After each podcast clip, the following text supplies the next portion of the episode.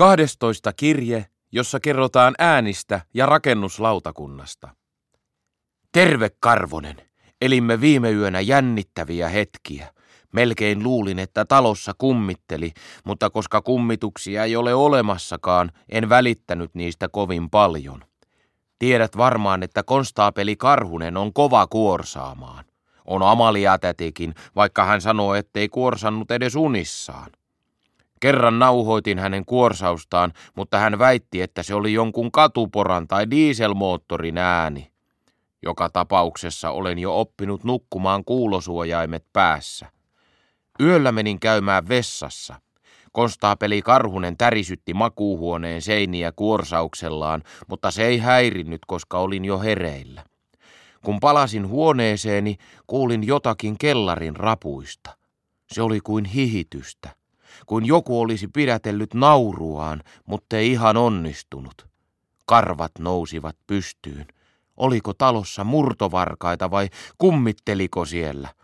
Mietin, pitikö mennä herättämään konstaapeli Karhunen vai käydä hakemassa hänen pamppunsa eteisen naulakosta.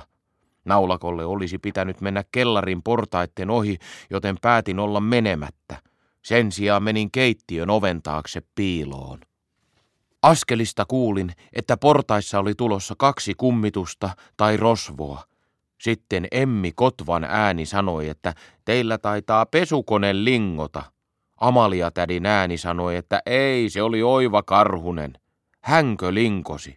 Ei vaan kuorsasi. Emmi sanoi, että vai niin, hän oli aina luullut, että hänen miehensä Aimo Kotva oli Karhumäen kovin kuorsaaja, mutta nyt kuulosti siltä, että Aimo jäi pronssille. Täti ihmetteli, että ketkä menivät Aimon ohi. Emmi sanoi, että oiva ja sinä. Hän ja Amalia olivat seinänaapureita Käpälämäessä. Hän oli poistanut jo ensimmäisenä iltana seiniltä taulut, etteivät ne putoaisi lattialle.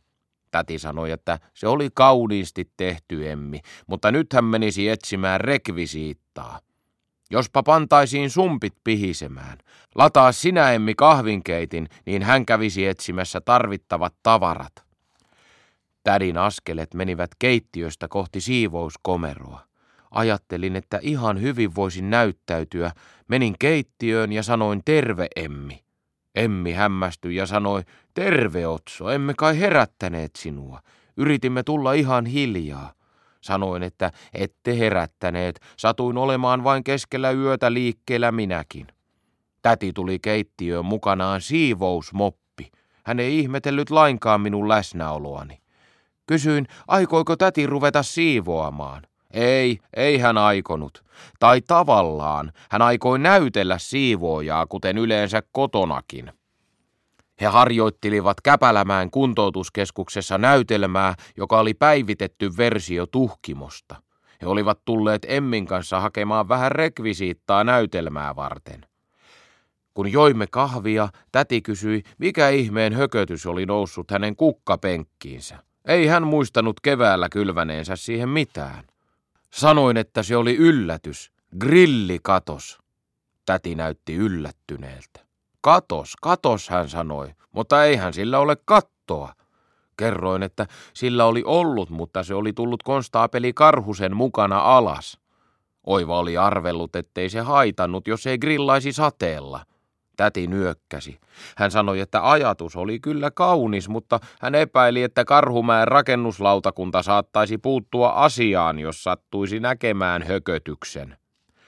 Emmi Kotva arveli, ettei lautakunta nyt niin ahdasmielinen ollut. Olihan kaupungintalokin saanut seistä torillaidalla vaikka kuinka kauan, vaikka se oli niin kamalan näköinen. Täti sanoi, että sen olikin suunnitellut rakennusmestari Kelpo Timperi, joka oli piirtänyt myös linja-autoaseman kioskin.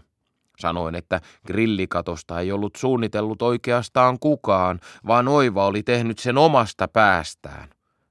Mutta hänen isänsä oli ollut rakennusmestari, joten Oivakin oli melkein rakennusmestari. Samassa Oiva tuli keittiöön. Hän sanoi, hajaantukaa, ei täällä ole mitään nähtävää. Sitten hän heräsi ja sanoi, että kas, Amalia ja Emmi, oletteko lähteneet puntikselle Käpälämäestä? Otappas rakennusmestari kahvia, Amalia täti sanoi lempeästi ja pani kupin oiva karhusen kuonon alle. että sellainen se jännittävä yö meillä sitten oli.